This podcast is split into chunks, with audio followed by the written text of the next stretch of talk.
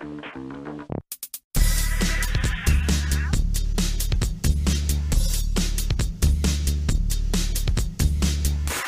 Good evening and welcome. It's Monday night. This is the Independence Gang. It is also Valentine's Day, if that's important to anybody. Welcome to the program. I'm your host, JV.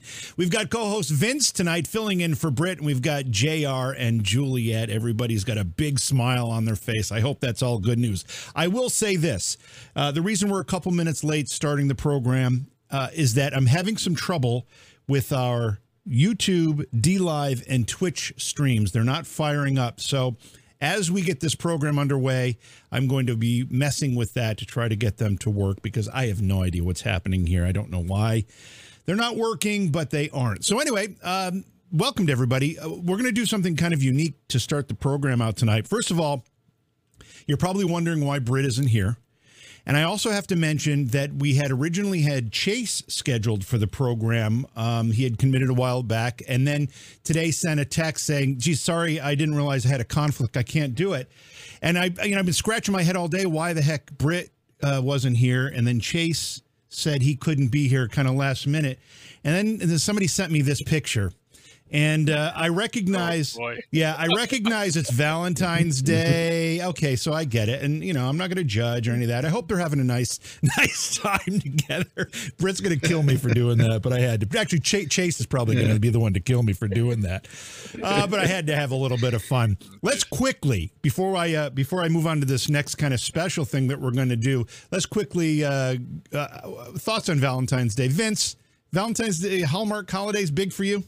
Uh, I actually get a pass on this. No, I'd say I'm okay. My my wife hates Valentine's Day. She she she totally hates it. Uh, for all the reasons you'd expect. So I get a I get a total pass today, so I don't have to care about it any longer. Nice. How about you, Juliet? Anything anything substantial for meaning in Valentine's Day for you?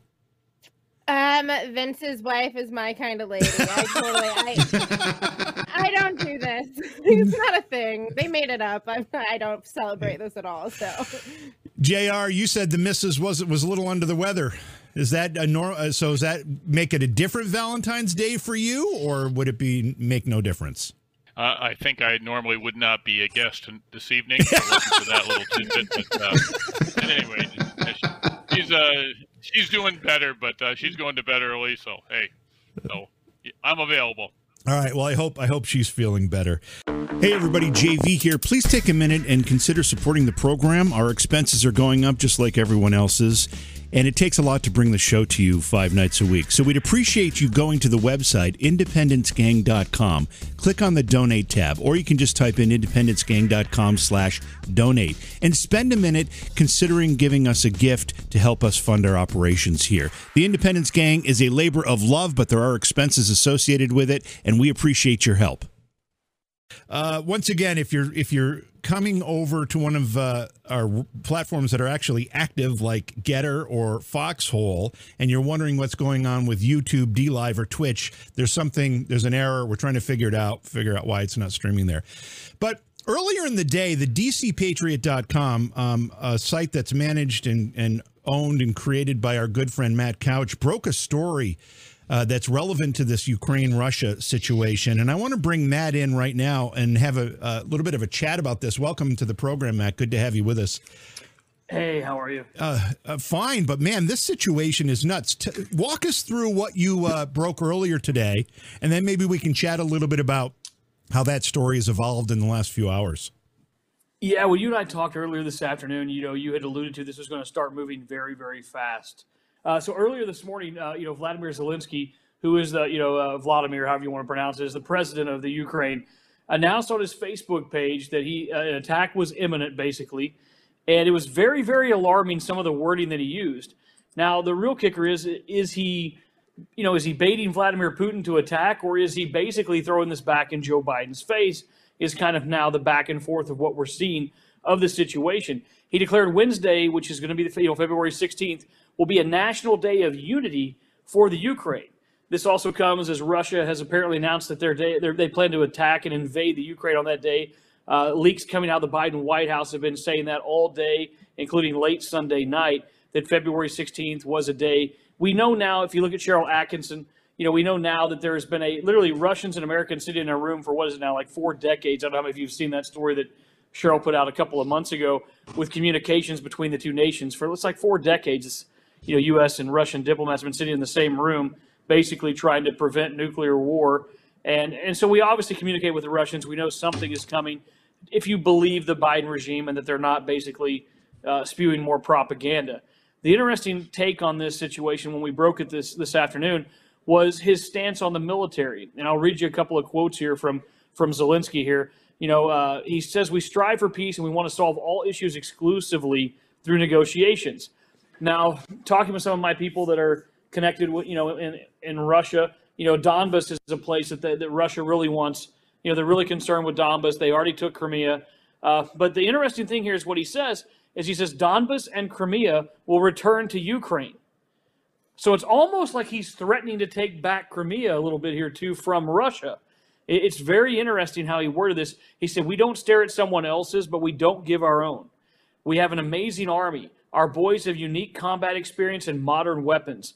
This is already, they are already many times stronger than the army eight years ago. We are confident in our armed forces, and our military should feel our support, our togetherness, and our unity.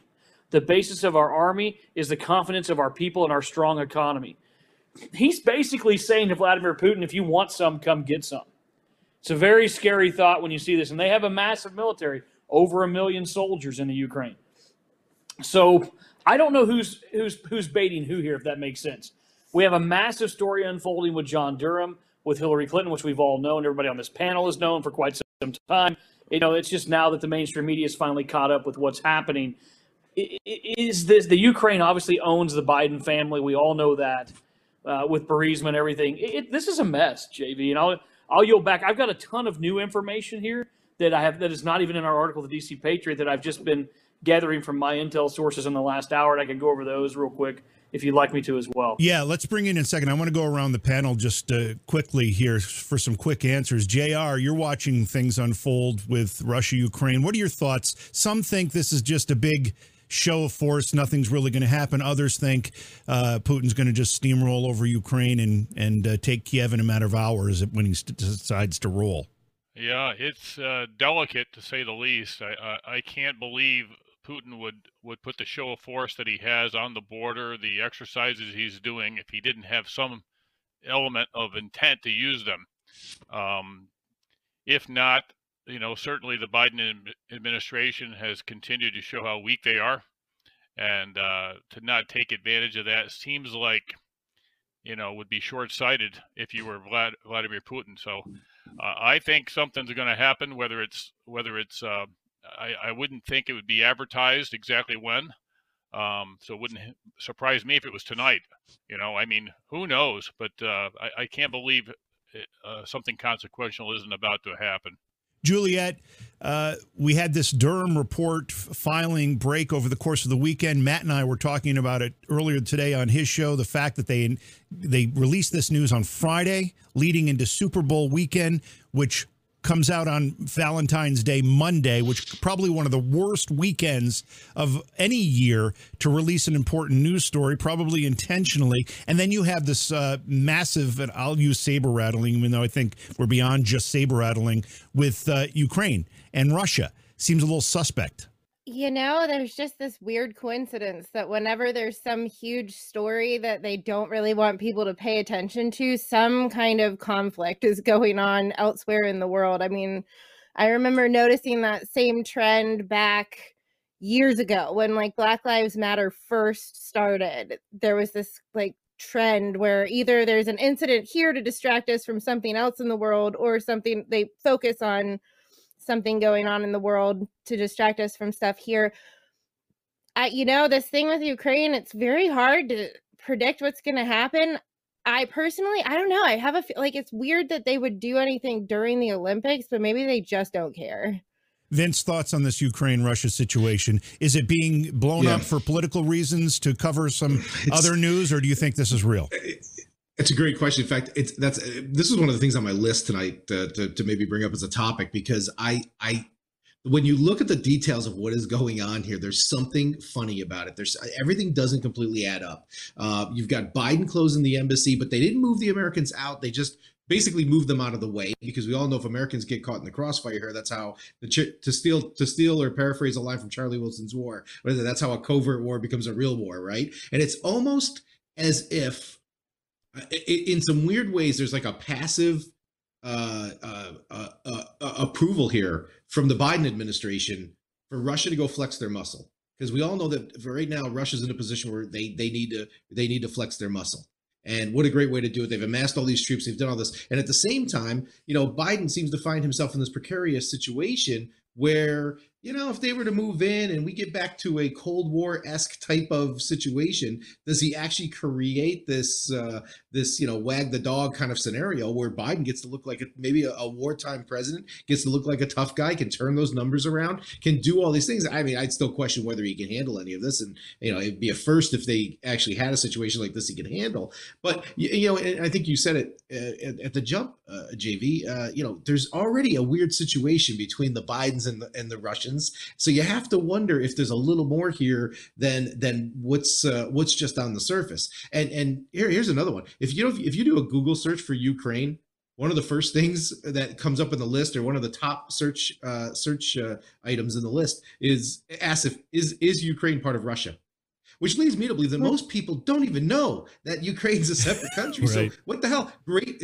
great place for us to go. You know, for the Russians to go screw around. So not so much uh, blowback from the Americans outside of you know what what what Biden's hoping to get some some you know to get what he's looking to get out of it that definitely help him politically. Matt, in this statement, uh, Zelensky said, We are told that G- February 16th will be the day of attack. We will make it a union day he has since these these comments that were posted, he's kind of walked some things back and tried to explain them away. What's the latest on this? You know, I mean, I, I think he's basically calling some of these people out. I don't think he's. Um, I think he's basically saying, you know, it doesn't matter if it's the Biden regime, doesn't matter if it's Vladimir Putin. He's basically trying to say, look, we stand on our own. At least that's how, you know, that that's how I take it coming from, you know, Zelensky with this this situation. I think that's what he's trying to say. But it's also, you know, a, a scary situation when you look at the numbers and you look at the troop buildups. Uh, you look at, you know, we just pulled, uh, we just put the story of the DC Patriots. Like I said, stuff is moving really, really, really fast at this point. We pulled over the weekend. I just found out about. We pulled all of our National Guard troops out of the Ukraine. They've been there since September. It's a 53rd, uh, you know, Army group out of uh, Florida, which has been training, you know, uh, special forces guys in the Ukraine and training their military. So we're pulling guys out. We are officially evacuating the embassy now. We've got a burn order on all of our documents in the embassy. So I mean, everything that's you know in the embassy is is toast at this point. We're basically leaving the embassy in Kiev. So I mean, uh, it's and there's and I'll if you you know you tell me when you want me to. I mean, the, the stuff that's happened in the last two hours uh, is alarming. I'll say the least. The stuff that we've we've uncovered here in the last two hours. All right. So what what are the need to knows at this point? Uh, need to know is, the Russian artillery is now within firing range of the capital city of the Ukraine. They have moved uh, uh, mortars into position. They can reach, you know, and this is without airstrikes, you know, with their mortars. So they have moved uh, into position, and, and my sources tell me they are within firing range now of the capital city. That's a scary thought. Uh, the Ukraine International Airlines, the UIA, they have received, and I've got it pulled up here. This is just, this is all, like I said, it's happening so fast says due to the foreign policy situation, Ukraine International Airlines, the UIA, has received an official notification from insurance companies to terminate the insurance of aircraft for flights in the airspace of Ukraine. Oh, jeez. In this regard, UIA, at the request of lessors, sends five Boeing 737-800 aircraft to Spain while retaining other aircraft in the company's fleet. In addition to aircraft to the airline are sent for scheduled in and maintenance in Belgrade. So they are now saying that they will cover no insurance of any flights commercial that are downed in the Ukraine, and that's their largest airline. Uh, that's something that's just happened in the last hour on the news wire. Um, you know, you look at we are now to level four do not travel advisory uh, from the Pentagon, and when you look at the statement that's been brought up here as well, uh, you know, talking about may, basically in and around Bel- you know, Belarus. Uh, but the reason for that is is concerning Russian military buildup along Belarus's border with the Ukraine. Uh, Russia looks now we know what we know based on what our mainstream media, you know, if, you know, you can get some satellite imagery, but you know, it looks like Russia may be fortifying and putting another 50 to 100,000 troops there near Belarus, which would put them up to a quarter of a million uh, troops on the border. This is uh, it's it's scary stuff, you know, when you look at all this and how quickly it's developing. But I also think Putin's a guy, when you call his bluff, which this is just my take on this, this is what the idiots in the White House are doing with, you know, they they they want to cover up the corruption, they want to cover up the crime, and they're baiting Putin because, you know, the last thing he wants to do is look weak to someone like Joe Biden. And so they're calling him out, they're basically baiting him, they're poking the bear.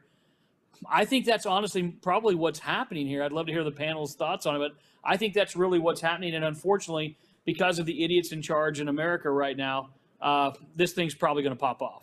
Uh, Matt, if you want to go around and ask the panel questions, feel free to. Otherwise, I can. It's up to you. Sure. So if you've got them, yeah, go. no, sure. I mean, Vince, what, what's your take on that? I mean, I honestly think that that's what's really happening here, and and Putin's going to be—he doesn't want to look weak, so he's like, you know what? You Yeah. asked for it, now you're going to get it.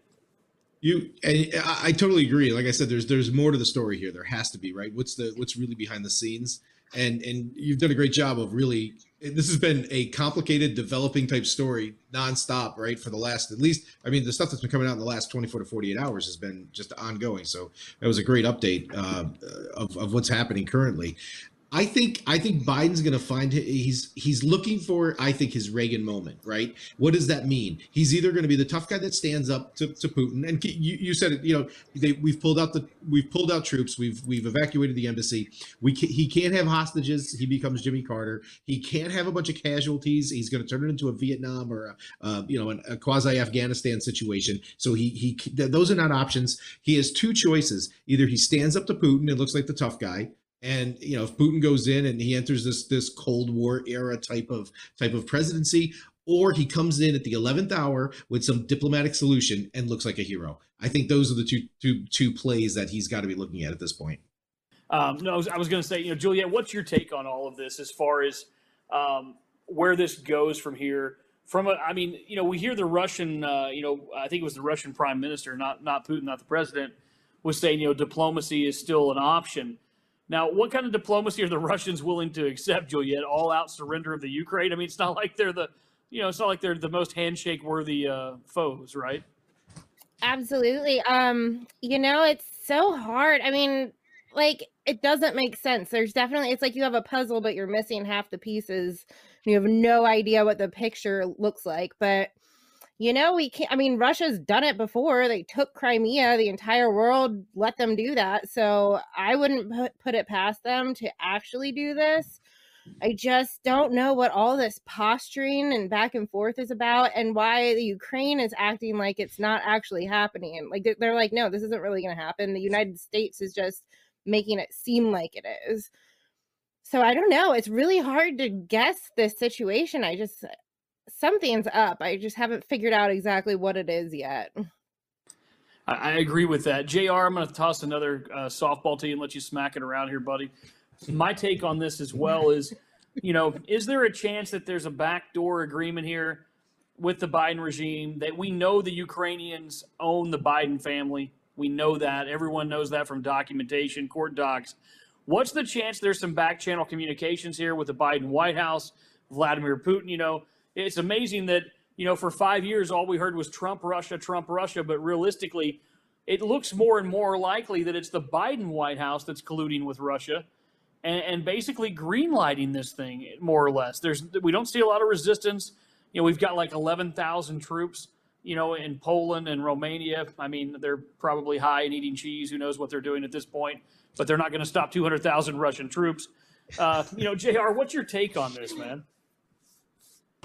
Yeah, as I would agree with the panel, um, there's there's some missing links here that we just can't quite piece together. But but with the Biden's connections with the Ukraine, and I would think uh, the Biden administration's aversion to actually, you know, participating in some kind of a, a war, and this isn't Iran, Iraq, it isn't Vietnam, this is Russia. You know, I mean, more consequential than something with Russia would be China and Taiwan or something, right? So this is this is a potentially a big deal. So, you know, trying to to think what would be another alternative to the obvious, and having some kind of a back channel where they've already got an agreement and they you you scratch my and and this you know this is going to cost lives and millions of dollars but is that beyond the scope of, of reason that they would do all that for something that they truly need? Um, I'm speculating here, but you know, you have to start filling the gaps with other plausible explanations, and and somehow uh, there's something in it for us uh, in the Biden administration, and something in it for Ukraine, and something in it for Vladimir Putin. So um, time will certainly tell, but uh, what we're what what's what's the part of the vacuum here that we're missing? I think will get filled in here. I think pretty shortly. I, I agree with that. You know, uh, JV, I'm coming to you with this one as well, and I wish I could find you know I could share this with you. I'll try to send it to you when I get out of here and let you guys continue with the show here in a few. But this is the scary stuff we all talked about. Everybody on the panel. I've got actual video now coming in. This is Russian armor and artillery. Some have aerial ID markers on them as well. And what that means is that so their own planes don't hit them. For those that have been in combat, I understand what I'm talking about there. And uh, they are moving right now in the cloak of darkness. They're on the move in Tomarovka in Belgorod and Oblast, which is only about one hour from the Ukraine. This also would fit the, the memo of them using the night to move to their final staging areas. But I'm watching videos right now of tank after tank after tank rolling through city streets right now, one hour from the Ukrainian border. And uh, this is happening live right now, JV. So something is happening. They're on the move. Uh, people are filming it. Thank God for the technology where we can see this. But this is Russia. You know, they're on the Russian side, and it's amazing. They literally have police cars and uh, Russian police cars and police officers in the streets. I'm watching this video right now, blocking traffic so the tanks can roll through to the Ukrainian border. Yeah, if if Russia didn't want us to see those videos, we wouldn't be seeing those videos. They want us to right. see this. The question is how how far can a bluff go before, you know, there's too much loss of face whereby you have to act. And I think we're approaching that line.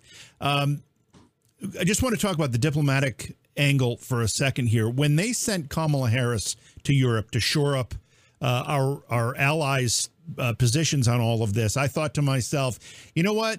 They're sending her over because they know there's going to be an 11th hour diplomatic solution, and they want her to be able to claim some credit for it. Uh, she is a bigger drag on the Biden administration than Biden is, if you can believe that. So they need her to get some positives. So I thought, hmm, this is starting to make sense now.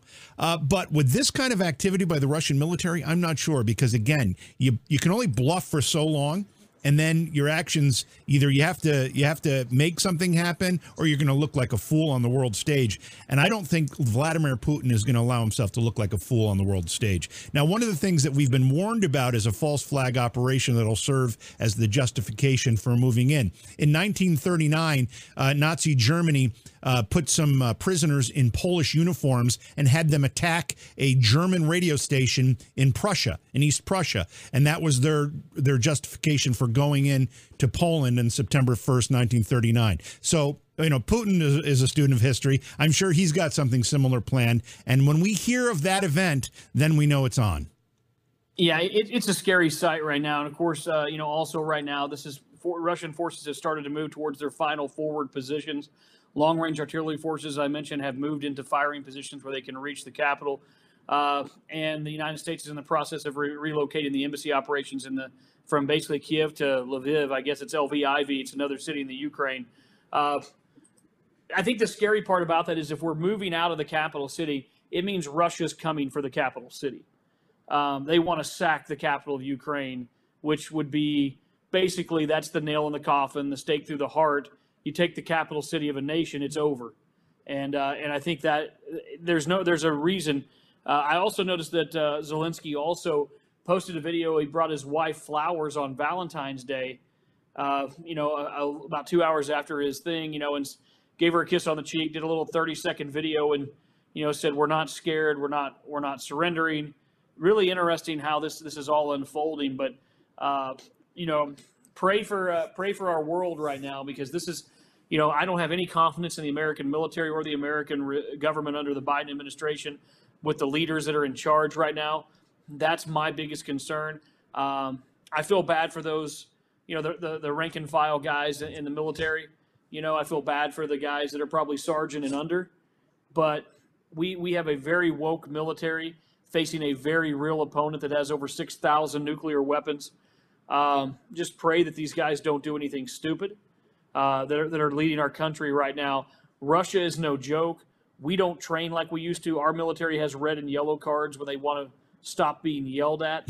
I'm pretty confident you don't tell a Russian drill sergeant to stop yelling at you in basic training, JV. Yeah, uh, we have to be concerned. Matt, thanks for jumping in and, and helping us out understand what's going on there. Um, I, I, still am a little con- confused as to why he walked it back. I don't know. Think we have any answers about that yet, unless he. No, not yet. Who knows? But I do have a question um, before you go. He did this on Facebook. Can that be considered inciting violence, and will his account be banned? I mean, uh, I mean, at, at, this point, I mean, who knows? I mean, you're you're at risk of losing your YouTube just for having me on the show. I know, so, I know, I know. Uh, who, who, knows at this point, buddy? Guys, I'm I'm gonna let y'all have a great rest of the show. I'll be watching. Always look forward to seeing all of you guys. So have a great show, and thanks for having me on. And just just pray for our country because I'm really at a loss for words with uh, the people in charge right now of, of where we're at. And not that I'm trying to mm-hmm. scare you guys. I mean, I keep seeing getting videos sent to me. Here's another one. I can't. I mean, I'm from Arkansas, so we're already bad at math. But there's more helicopters than I can count right now flying uh, into the Ukraine from the Russian border. Looks like at least 100 helos. Yeah. So they're showing massive might right now. Um, and like JV said, they're not going to do this and then back down. It wouldn't make sense. Putin's not going to be embarrassed. And that's the real scary part, everyone. And God bless you guys. Thanks, Matt. Thanks for, for joining us tonight. Thank Appreciate you. that. So there you have it. That's what's going on. Uh, a couple questions in the chat room. I'm going to throw them around to the panel here.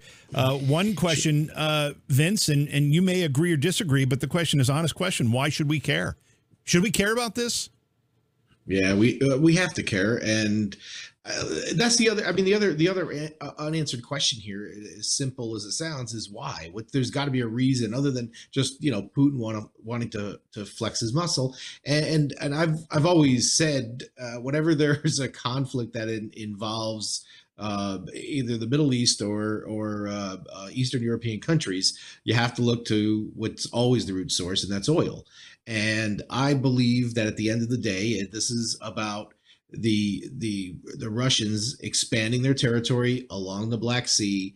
Uh, it turns out, you know, the, if you look into it, the Black Sea, uh, the the oil and gas the official company that drills into the into the into the Black Sea is actually owned by the state oil and gas company of Ukraine. I believe that at the at the root of this, this is about taking over uh, the the natural resources that are uh, that are underneath that uh, you know in the Black Sea. And I just and I think that yeah that that becomes a major concern when when we've already got our uh, you know when oil's already hitting hundred dollars a barrel uh, and and you know, it, it, you think about it. Russia knows that we have a, we're in the middle of an, an, inflation and a cost crisis when it comes to when it comes to energy. Um, I, I, don't. It doesn't. It's not lost on me that you know after watching the Super Bowl yesterday and watching the twentieth. Um, the 20th uh, commercial uh, for an electric vehicle yeah. that you know these these are signs that we're sending uh, across the across the ocean and letting the letting our, our in this case letting our opponents know where our weaknesses are. Go get more go get your hands on more of the oil because if we're moving away from it everybody else is going to be in demand for it and there's a there's a market to be had. And i'm telling you that's that's in the end for me that's the end the end game here is to, to control control more of the black sea uh, Juliet, another comment in the chat room is China is the issue. Is this a distraction from what we really should be focused on, China? Um, um, no. Uh, I, we can have more than one issue at once, you know, and Russia potentially invading a sovereign country is a pretty big issue. We should all care. Um, I have a kind of different spin on this just from something I read recently. Uh, China has 69% of the world's corn reserves, uh, 60% of the rice, and 51% of the wheat. So China is holding on to most of the grain on earth. Now, Ukraine has always been known as the breadbasket of the Soviet Union because it's the best place to grow grains in that region, right? So that is worrisome to me that potentially it's you know it's it's more important than just resources it's food because they're both doing weird things right now. I mean i wouldn't put it past china to invade taiwan at the same time just so that we can't do anything about it I think we're we're entering a very scary time, and we have like the worst president possible at this moment. Jr. Take a second and kind of walk us through what you think the uh, economic implications are. Vince touched touched on it. You know, we're already approaching hundred dollars a barrel for oil. If we have to slap Russia with significant sanctions, as Biden has been saying we have to, which we probably should have started long ago.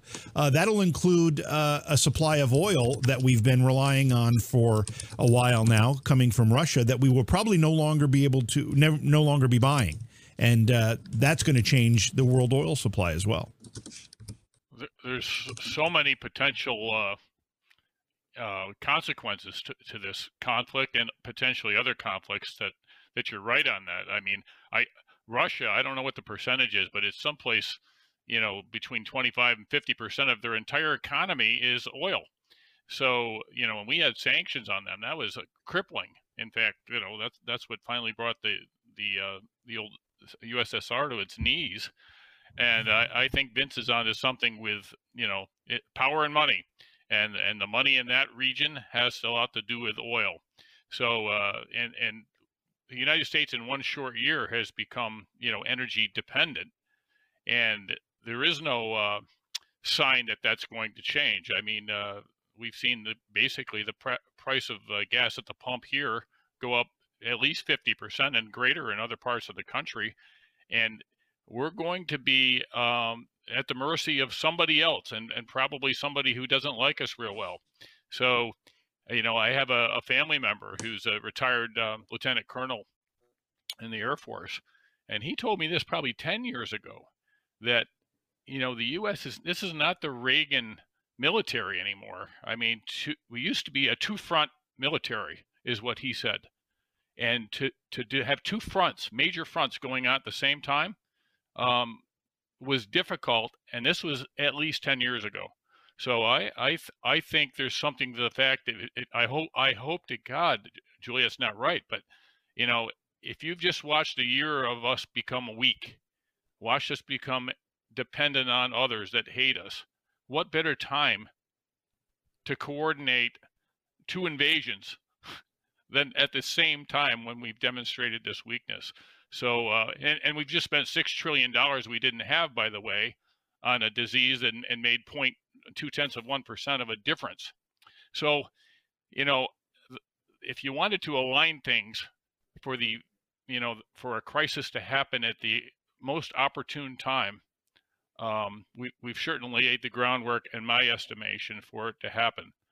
But, uh, you know, I think there isn't anybody here on the panel that hopes anything like this is going to happen. But boy, it's certainly looking like it could. I've got something quickly here I just want to touch on, and then I'm going to give it to Vince uh, to go with one of his stories. But uh, this is something we talked about last week, and I'm not going to suggest that the Democrat National Committee or any of these people are listening to this program, but it's but I'm going to put this up here anyway. So last week we we did a story about the fact that uh, this senator. Uh, Senator Ben Lujan or Lujan, Lujan, I'm not sure how you pronounce it, uh, has been out because of a stroke, and nobody is getting any information about this senator. And in a 50 50 Senate, that's a very, very important development. He's 49 years old. He suffered a stroke. He's been hospitalized. And uh, a lot of media were asking where he is, when he's going to return, and they weren't getting answers from his staff. Well, after doing that story last week, it has been announced that he's going to return in time for the uh, vote on the new Supreme Court justice that'll be coming along at any point. And obviously, his vote will be important for that, as it is for the entire Democrat legislative agenda. Vince, uh, probably the most important question here is Are the Democrats listening to the show? Um, that's the, no. Um, they, if they were smart, they would, but I can't imagine that hey, they're tuning in. You better say yes. Uh, yeah, I know, right? I know. Um, listen, I, I, th- I, by the way, we're, we're two for two here now tonight, JV. Because this is another, this is the Supreme Court nomination. Oh, something really? else I had on my list to bring up. Yeah, it's, it's great. It's good though. It's all. It's all, all right. Good. Well, good. You can go right um, into it. Yeah. Uh, here's uh, that was, it, and I'm not saying it, it, it's died. It's still out there, but where is the attention and the whether it be the scrutiny. Uh, today i just heard for the first time i think it was yesterday that uh, you know biden's narrowed it down to four individuals. But usually by this time in the process if if not if not the the the side that has control with the with the choice is you know they're starting to lay some groundwork. They're starting to at least other than saying you know biden saying i want a black woman they're starting to lay the groundwork even of the type of person and the type of qualifications that they found. There's been nothing and on the flip side even the republicans there's been no pushback there's been no leaks there's been no push on any of this it's gone almost deadly quiet and when Washington goes deadly quiet, that's when you really have to get nervous because you know they're up to something. And I'm still convinced. Um, I'm still convinced that there's there's a play there's a play in the mix here, and that at some point that uh, Kamala Harris is going to come up as the uh, as the Supreme Court nominee. I do believe that that it's it's I have to believe that something like that is being discussed because you're not and and, and I thought this when it first happened, but now it's been so long that we haven't heard a thing, and it just keeps and it, it, it, it, these nominations don't move on like that. And and you know i, I hope uh, senator lujan is is okay and he's in a capacity that he can he can be uh you know obviously a productive member of the senate uh but you you have to wonder if he's forcing himself to come back before that. And this is now the first sign of life that they're actually thinking about okay we need to take a vote soon and we need all our votes. So they know it's going to be they're they, they obviously are expecting a close vote, right? If they if they need that 50th vote. So yeah, did you want to take and, it from and and well, no, no, that that's kind of where I was going with with, with what I had. So if you want to just go ahead with it, it's fine. But I will say this: if if they're worried about the 50th vote, and just to play into my conspiracy here, if they're worried about the 50th vote, that means they're looking for the 51st vote and so she won't be there to make the. Fact. I'm not we, sure she can she can vote on her own. Well, that's the thing. Do we have an understanding of how that will work? Would she have to resign? Well, she probably wouldn't resign as vice president until she knew she had a confirmation, right? I mean, uh, she, I, I. It's a great question. I don't know the answer to that. I know you can't vote. You can't vote to appoint your own successor. Right. But as far as voting for yourself for a promotion, I would think it's okay. I would think they wouldn't want to come down to that where she votes for herself to be the nominee. I have to be honest with you though, if uh, if if if I were advising the uh, the the Senate Republicans, all of them should vote to get Kamala Harris out of the out of that uh, right. out of that seat. You know, one heartbeat away from, especially this heartbeat away from the away from the presidency. They should all they should all just let it go. Yeah. And at the end of the day, you know, it, it doesn't affect the outcome. It's a it's still a five four. It's a five four or six. Well, six, it's supposed to be six three, but yeah six three, right? But it doesn't. It, like I said, it doesn't change the makeup of the Supreme Court. And and so if you're going to do something like this, and and you're going to uh, take something that should be done on qualifications and not you know for any other reason, now is the only time in history, or one of those times in history, I should say, that you can get away with it. I'm going to stay on the Supreme Court uh, issue because I did have this other story here that there are three GOP senators that the Biden administration has been talking to about uh, the Supreme Court nomination. The White House has been in direct communication with Republican Senators Susan Collins of Maine, Lindsey Graham of South Carolina, and Lisa Murkowski of Alaska, all three whom have voted for at least 60% of Biden's uh, other judicial nominees. Uh, I'm, I'm, sure that list doesn't surprise you too much, JR. I mean, the only one missing from that is uh, Mitt Romney. Yeah, I don't know where he is, but uh, to be honest, Lindsey Graham surprises me a little bit because he was really vocal when Kavanaugh was getting grilled unmercifully, you know, t- to no end. And uh, that was a Lindsey Graham I hadn't, I didn't know he had that backbone um, anymore.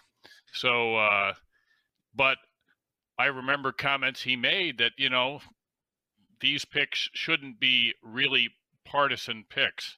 And to that, he was you know, he has said some principled things about, um, you know, uh, um, you know, the party in power has the right to pick who they want, and that's one of the, uh, you know, consequences of elections. So, um, but the other two, Collins and Murkowski, don't don't surprise me a bit. So uh, that that certainly gives them a little latitude if if it if they really need it. But uh, you know, I, I guess the other the other point in this that that I can't help but think if if if it really is a candidate pool of one and the votes are truly already guaranteed behind the scenes, then uh, who's our Jerry Ford? you know, to take her spot. right. Who is that? Is it gonna, Pete Buttigieg? I think is the leading candidate. Um, oh, Juliet Juliet Murkowski did say last month that a yes vote uh, because she, as was referenced, has supported 60% of his nominations so far. She said a yes vote over a lower court position does not indicate she would support the same person if nominated to the Supreme Court. There's a quote pretty tangible difference end quote between between serving on an appeals court and serving on the Supreme Court of the United States. That's what Murkowski said. Now Murkowski uh, doesn't surprise me that she be, be uh, someone Biden would be talking to. That statement surprises me until you start thinking about the fact that she has a very credible primary challenger in uh, what's her name? Is it Lisa Tshibaka? Is it Lisa? I don't remember. Tshibaka's her last name anyway. So this is, mm-hmm. I mean, that to me is her trying to stave off this very strong primary candidate.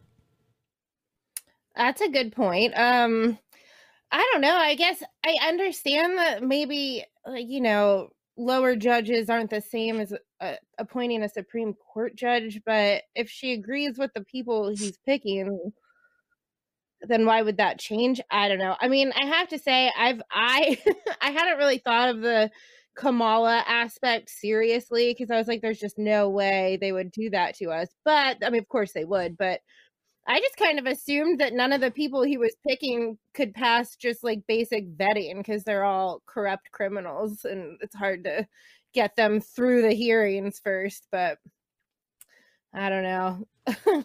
I hope it's not Kamala. Uh, picking up on JR's point, Vince, about Lindsey Graham, a little bit surprising on that list. But Lindsey Graham is weird. One day he seems ultra conservative, and the next day he seems like he's willing to do anything the Democrats want him to do. I never know which Lindsey Graham we're going to hear from.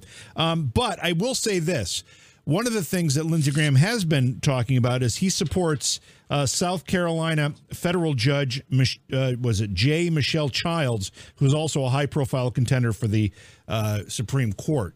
So could this be just a case of Lindsey Graham supporting a fellow South Carolinian? Yeah. Yeah. I, well, in a nutshell, there you just described Lindsey's, Lindsey Graham's entire career as a United States senator, right? From one day, you never know, you never know where he's going to come from. But yeah, I think I think that's probably a, a safe bet as to why he's a target there. Um, he can get away in, in, in South Carolina of, of, of, voting and supporting one of one of their own, and that that gets him through any trouble that he's going to have back home in, in the state for any case. It's probably it's it's probably a very safe vote for him. All right. Do you want to jump to something, or should I keep going? Um, it's up to you. I can. I can yeah, go ahead. Why don't you go ahead? Can, uh, yeah, sure. Uh, to, it's something something uh, happened. It, it, interesting enough, it, it, it dovetails in, into a little bit into our uh, from our uh, Russian uh, discussion. But uh, um, in fact, uh, a few hours ago, uh, New York Congresswoman Elise Stefanik called this the biggest criminal pol- uh, political corruption story of our lifetime and it is completely going under the radar right now. But um, today it was revealed in court documents that um, the Clinton campaign paid to infiltrate Trump Tower and the White House servers to link Donald Trump to Russia. And this is obviously all coming out as part of the Durham probe, where they are now uh, there's proof within in legal documents that it was actually the Hillary Clinton campaign who uh, uh, made efforts to connect Donald Trump to Russia to create what we know as the the the big Russian Russian uh, fiasco that has dogged Trump for for a long time, uh, but to the point where um, a tech executive, actually tech executive one, as it's listed because there's no names uh, being used in the uh, the court documents, um, had had enlisted the assistance of researchers at a U.S. based university where uh, who uh, were receiving and analyzing large amounts of internet data in connection with a pending federal government cybersecurity research contract, uh, contract, and that this tech executive one asked the researchers to mine internet data to establish an interference and quote narrative tying then candidate Trump to Russia and this was stated by Durham in in those uh, in those court documents. Um, uh, Juliet, I, I gotta, I, I mean, here's, I'm sure it comes as no surprise that the mainstream media is not going to pick up on this. But at what point? I mean, given the given that this is this is now being discussed in court documents and it's out there for everybody to read and see, when does this become an issue that the that the media is actually going to uh, going to pay attention to. Gosh, I wish I knew the answer to that. I don't know. I mean, they're so good at covering up and shutting down anything they don't want us to talk about. But I mean, this is huge. This is like Watergate level crazy big. I mean, she was encouraging people to like basically spy on the White House to try to prove something that they couldn't even prove. There was no there was nothing there. So I I mean, I've been telling everybody that I talk to, but I'm sure the media will just, you know, distract us with something some other shiny object for a while. Yeah. Yeah. And and it's it's it's more than just encouraging. They the the the, the Hillary campaign actually paid for operatives to to uh, do this work and to, to work out. And again, like I said, it's all spelled out. And, and Jr. I, again, you have to wonder. I mean, it's it, it, probably does not shock us that the media hasn't picked up on this, but at what point does Hillary Clinton finally have to answer questions for this, or does she do the the famous Clinton Houdini tricks where they, you know, poof and everything disappears once again, as it, as we know has been their history for a very long time? Well, it would be interesting to know if she went to the hardware store and bought some bleach over the weekend, uh, so she could uh, take care of these new uh, documents that are uncovering. but but uh, you know the silence is is absolutely deafening. I mean, this to me, uh, this is a modern day Watergate. It, it it's mm-hmm. it has to be, and you know uh, there was almost nothing over the weekend, other than the you know the really the uh, shows like this or other conservative shows. I think Fox had it on this morning on their morning show. was was the first time I'd seen it on on a more traditional news, but uh, you know it should have been all over the Sunday shows. You know, but again, if you want to bury something, you know, find Super Bowl weekend and uh, you know Valentine's Day weekend, and but that doesn't that gives them a free pass for a couple of days, but but but not not now. But the the other irony is Hillary was finally in the news again for the first time in you know a couple of years. And uh, so true. You know, again, it's it's like we're talking about Russia. You know, there's so many facets to this. You know, where is this really going to go, and what what more is going to come out? But uh, it's just so damning what the, what even this was that the fact that there's nothing basically being done with this at this point you know, I, I thought this as well. I mean, I, I've I've pressed hard to think of something Biden has has done right. And one thing, the only thing I can think of he's done right in his year plus, he didn't shut down Durham. he let yeah. it keep going. Yeah. So, uh, you know, it'll it'll be interesting to see what happens. But uh, I I can't believe there can't be, um, you know, they've indicted a few you know ancillary people, but nobody of any consequence really that should be at this point and we haven't seen sure. th- this could be just the tip of the iceberg so it'll be very interesting yeah. to see what comes out uh, JV, uh, both uh, Juliet and JR said this, and I'll just uh, I'll just add this, and then I'll throw it to you for either comments or to, to move on. But uh, um, you know, you both you both uh, invoked it being just as big as as Watergate. Of mm-hmm. course, President Trump he did put out a statement, of course, telling everybody this is this is a lot bigger than Watergate ever could have imagined it being. Of course, of course, you know, President Trump going for the larger than life uh, criminal pro. But it, but to be serious though, it is this this is a this could become a huge. If any of this is even remotely true, JV, this is a huge criminal. Uh, politically cr- criminal criminal activity going on. The word coup has been thrown about. It's I mean, you could justify using that word. And as far as the comparisons to Watergate, let's let's take just a quick look at what Watergate was. It was a third-rate burglary by the sitting president of the United States to get some opposition research uh, from the Democratic National Committee to use in his campaign. And when it was uh, discovered that, that that took place, he lied about it and covered it up.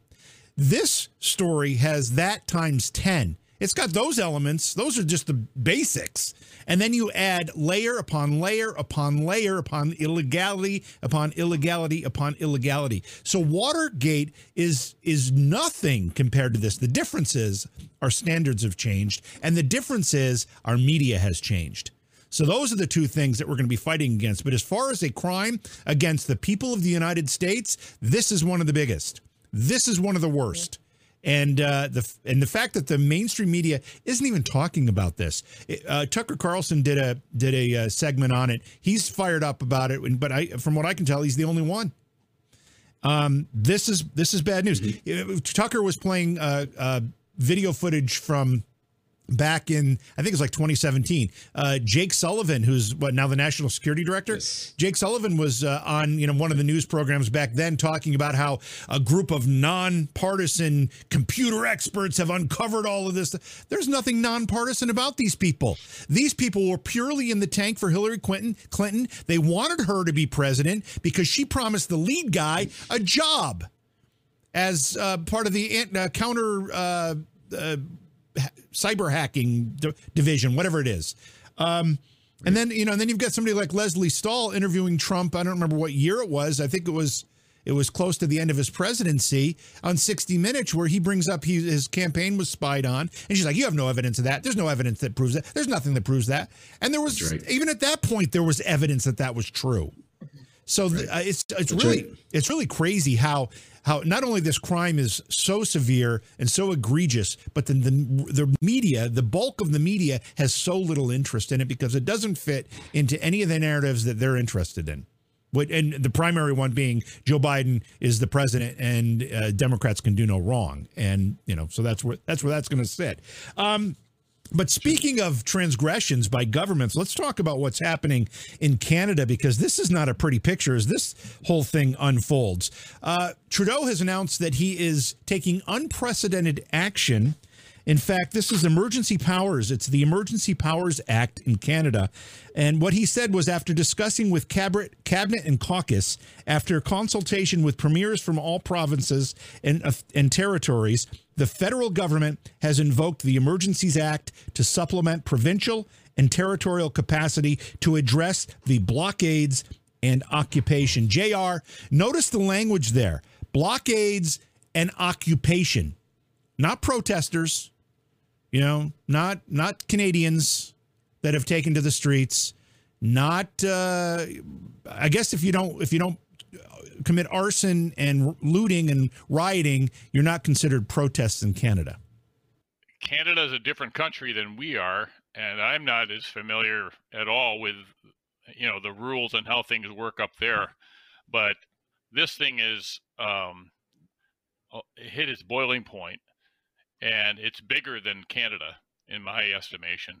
You know, there, there's there's other countries around the world looking at uh, that have an agenda that are going to see if this thing breaks one way or the other, and it's it's quickly got to be determined.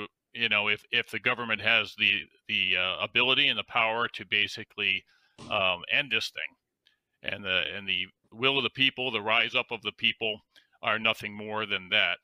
So uh, there's there's I got a well, there's a lot of people rooting for the truckers, but there's a lot of people rooting for Canada and uh, Trudeau as well.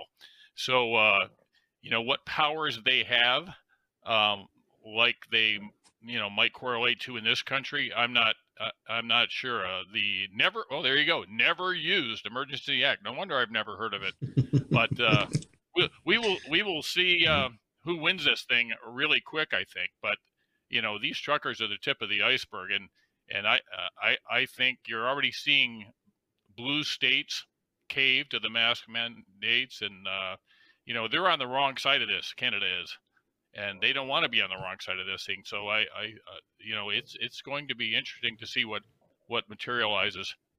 Uh, a quick thank you to Intolerant Leftists and uh, Omazon in our Foxhole chat for the contributions. And I'm sorry if I've missed anyone else uh, who's contributed, but thank you to everybody. That helps a lot. Uh, Juliet, that's the thing about this. This is about mask mandates, essentially. This is about a freaking piece of cloth over your face that doesn't work, science has demonstrated. And they're willing to basically go to uh, domestic war, to use a term loosely, over this. The Trudeau, Trudeau government could say, it's ending anyway. We've, you know, we're coming out of this. We're not doing this because you're here, but you will be happy to know that we are going to lift these mandates. Let's all go about our business. Yeah, I mean, I think there I think he's in a really tough spot right now because I think there's a lot of pressure on him not to cave because I don't think that these dictatorial governments around the world want us to know that we have the power to force change peacefully. I don't think like, I, like I'm sure none of them want this to work.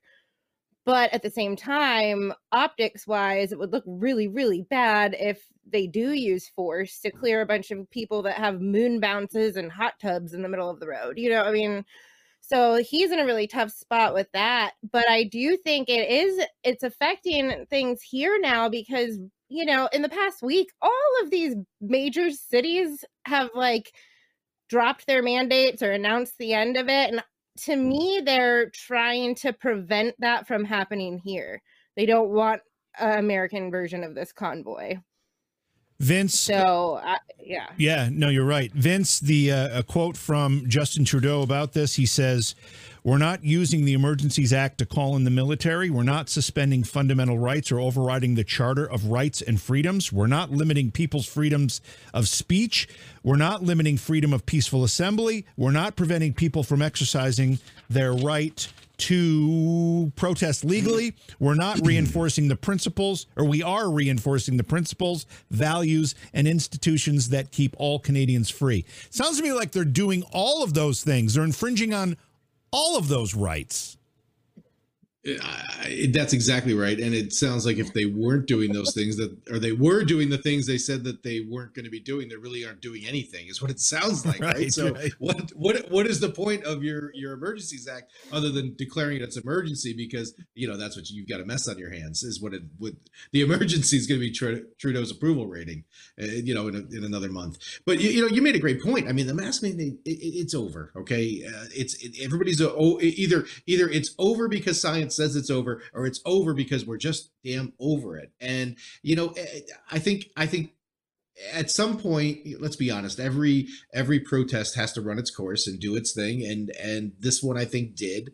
Um, it is starting to affect a, a larger uh, population than just you know the canadian border. It is starting to stretch into the united states um, i know there were grumblings down here in, in about it happening in, in the states and, and having some sort of trucker convoy.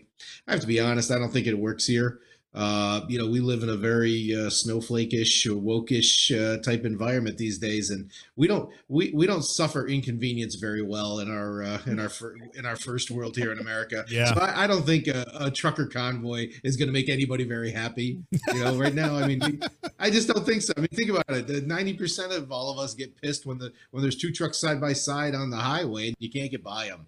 Oh, come on, we're not gonna we're not gonna put up with this. We're not gonna put up with true. this down here, right? So, yeah. so I think I, listen. I think they made their point. I think I think Trudeau's. It's very simple. Just you know, what when if it was if it was thirty days from now that you were going to end the mandate, just end the mandate. I think it now it becomes a pride issue that he has to somehow figure out how he can win the standoff with the truckers, which is unfortunate. It's really unfortunate. You know? I mean, I mean, you know, could be worse, right? He could be trying to figure out a standoff with Russia and Ukraine, I guess. So yeah. I guess. yeah. you know, so. Well, that's that's the other thing that puts all of this in perspective. Jr. I'm going to read right. uh, a, a, a, another uh, effort that this emergency act uh, implements the Canadian finance minister said that banks and other financial institutions in Canada will have the full authority to, quote, temporarily cease providing financial services where the institution suspects that an account is being used to further the illegal blockades and occupations. Those two words again. This order covers both personal and corporate accounts, including crowdfunding platforms. So the Canadian finance minister has basically said banks if you suspect anybody's business or personal account might be helping this effort, you have the right to freeze that money. That is nuts. You know, in in this country, uh, the the only way a uh, U.S. bank can do such a thing is if you get like basically court ordered information that tells you you have to. You can't uh, unilaterally do that. Uh, certainly, you can't be you know guilty till proven innocent. Now in Canada, you know the banking is a little different. There's only I think six banks in the entire country, and and and TD Toronto Dominion is is one of those, and they're more socialistic, I guess, than than the independent banks in, in the United States, where we still have you know five six thousand banks in the country. So if if the fin- treasurer, of finance uh, director, whatever he is in Canada, uh, states that, to me, that's the government telling them they can do that, and the banks are forced to comply. So I, I wouldn't look too harshly at the bank for complying with what the federal government, um, which are more controlling than the U.S. banks are, because they they almost have to if they're uh, if they're going to stay in business. You know, they're they're the regulator. They they tell them what to do, and to give them the authorization to do it. So, uh, but how how's that sound? The optics of that uh, look horrific. Um, GoFundMe is already, you know, taking it in the shorts with uh, uh, with every degree of credibility by by taking money and, and attempting to redistribute it elsewhere from the people from the whole purpose of the donors. So uh, that's another whole element of this thing that that has come up that you know we've never seen at this scale before. So uh, you know Vince could be right. It's about ready to run its course anyway. Um, but it is a battle that Trudeau and other countries that want to maintain control need to show that they can still win and that the people uh, uh, don't have the control that they certainly think they do. And I think the people are. I mean, this just is at the tip of the iceberg and that's the part that that uh, is interesting. I think we could have something like this in the United States, and we have a heck of a lot more trucks in the U.S. than we do in Canada. So, again, we'll see what happens, but uh, I think it's going to wind down, and I I think both sides are actually going to show that they win in some degree because uh, the truckers have already won in some ways, um, and you know Trudeau is is going to do these things and showing this force, I think is just one more way that uh, he, he's showing that he still is in charge of his country. Juliet, the word that scares me the most in there is suspected. So all it takes is a bank, I guess, employee to say, "Oh, you you're wearing a, a, a plaid shirt and you're kind of blue collar looking. Maybe you drive a truck, or maybe you're part of this thing. We're not going to let you take any of your money out." You know, Jr's right. Canada is not the United States. They don't have the same freedoms, but they do have a level of freedom. And for them, again, to go be doing this over mask mandates, uh, and it's just, it's just that you know, again, we've talked about a lot of things that don't add up. This doesn't add up either. Yeah, um, I tell you what, if I lived in Canada, I would probably be withdrawing a large sum of money tomorrow morning. But um, I mean the the suspected is scary because what what if you just buy a T-shirt that has a semi on it with a you know maple leaf, and now they're like, oh well, you support this, so freeze your money. I mean, uh, it's it's very weird. I mean, I've I've gotten a crash course in the difference in laws and the way things work between our two governments that honestly never even mattered to me until really recently, but it's weird because you think of Canada as being kind of just like us, but a little more towards the British side. But um, yeah, no, they don't have the same amount of rights and freedoms that we do. Their government has a lot more power over little things like apparently banking. So I don't know. I think that's a really bad move. If you're trying to win the court of public opinion, you do not take people's money from them. Yeah, that's that's the worst thing you could do. Vince, the 800 pound gorilla in the room here is uh, and we haven't brought it up at all tonight, but we can't end this program without bringing up is what did you think of the Super Bowl halftime show? Ah, um, so I I thought it was I thought it was completely disappointing, to be honest with you. Um, I, I I don't I don't dislike hip hop. I don't dislike some of the artists they they have they that, that they had on. Um, I think that's a genre of music that's known for its edge. It's known for its uh, uh, it's it's no it's no it was it was developed because they had something to say and whether it was the NFL, whoever, they totally just I thought they just totally whitewashed it. You know, when Dr. Dre's playing along with the with the uh, the establishment, and the authority and like they're all just going along with it and allowing allowing to be censored and everything else i i just think that's they they totally sold out. It's what i thought was what happened in the end there. Um i thought uh i think i well i felt bad for mary j. Blige. I thought she was just like totally winded and couldn't get through the set but uh other than that i mean you know and then and then eminem i mean you know, all right, he, he, I thought it was ridiculous that he took a knee and that, you know, he was either allowed to do it or whatever. The, there's a lot of rumors out there about it. It's just like, mm. come on, man. I mean, like, like that's, that wasn't, that wasn't it. That wasn't your, your thing to do. It wasn't your place there. It wasn't, it didn't, it didn't make any sense, right. In the big scheme of things when you're, but it, it was, I, I found the whole thing a little odd and a little sad in the end. Juliet, what are your thoughts on the halftime show? I totally agree. And it's really, First of all, I didn't know that that's what he was doing. I like didn't the either. kneeling thing. I didn't either. I was like, what is Neither. why? Until after. why is Yeah. he doing that? Like he had to explain it, which makes it really dumb. But um, it, I don't know. Like between the halftime show, like that, uh, it's just so weird to me to bring all those people back right now, and then throughout all the commercials. It was a million actors from shows that ended, you know, two decades ago. I mean, it was literally like they're bringing back the early 2000s again, and it was just driving me crazy. There was a commercial with the guys from Scrubs in it. it's, just- it's totally weird. My boyfriend and I were both watching it, like, what are they doing? All of these things are referencing like 2004. I don't know. Jr. We know that you got a little bit of gangsta in you, and you know normally on a on a Monday night you've got your hat sideways and your big bling on. Uh, but so, what'd you think of the halftime show? Yep, you you, you got me pegged, JV. I knew it. Uh, I tell you, uh, I it was certainly one of those halftime shows that you either I think you either really liked it or you really didn't like it at all. And uh, my household uh, fit that demographic. They didn't like it demographic, or did? Did or didn't?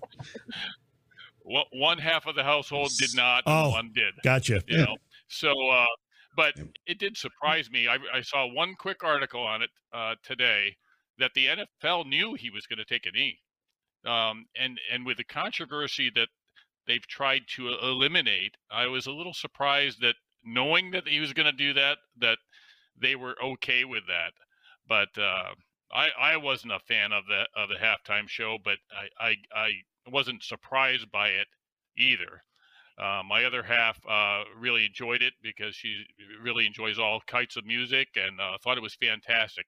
So, um, may, maybe another reason why I'm on the show tonight and uh, on Valentine's Day here. I. Well, Juliet, the funny thing is, is that uh, I actually got the commercials and all those references from 2004, and I didn't get any of the music and the kneeling, and I didn't even understand the lyrics. I had no idea what was going on the whole time. I'm like, what the hell is happening here? I don't get it. So that may say a lot about me. I don't know. Vince, did you have anything else pressing that you needed to get uh, out to talk about tonight? Or Nothing pressing. No. okay, all right. Well, Unless, good. unless you wanted to go around, but we're good. Yeah, no, I think I think we can call it for tonight. Um, You know, we, we got a little bit of a late start, but uh, we, I want to thank Matt Couch for jumping on and helping uh, kind of sort us through what was going on in Ukraine. We got to watch that. I mean, a lot of people say we it's none of our business and we shouldn't care, and uh, you know, I get that side of the argument, but it's also something that could escalate into something far more significant, and we have to care about that. So uh, we got to pay attention to it. JR, thanks for being here. Juliet, good to see you again. Um, I just want to make sure people can read, Juliet, your your uh, social media handle. It's uh, Truth Seeker 8487. Is that right? Yep, on Gab. On Gab. Okay, perfect. JR, you just jumped into GETTR. You are now a, uh, a GETTR, GETTR veteran, I guess, right? You were in chat once anyway there. yeah, uh, oh, two, two and a half days now. on it, so I'm, I'm, I'm flying.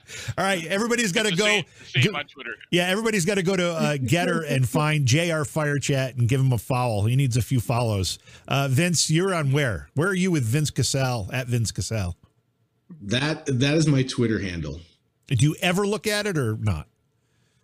Uh, I no no I'll be I'll be honest. What I did was I kind of I stepped away from social media for a while, Mhm. uh, being as but but my Twitter was very entertaining and pithy, and uh, and and and too honest for a lot of people. So I'm thinking that maybe I need to get that going again, though. Yeah, So well, when my we'll when happens. MySpace fell, I stepped away from social media and uh, trying to look for a Right. re-entry here. No, in all seriousness, Right. I'm actually really enjoying GETTR quite a bit. I don't like Twitter at all. I have thirty-seven thousand followers, something like that, on Twitter, and I post it and nobody sees it.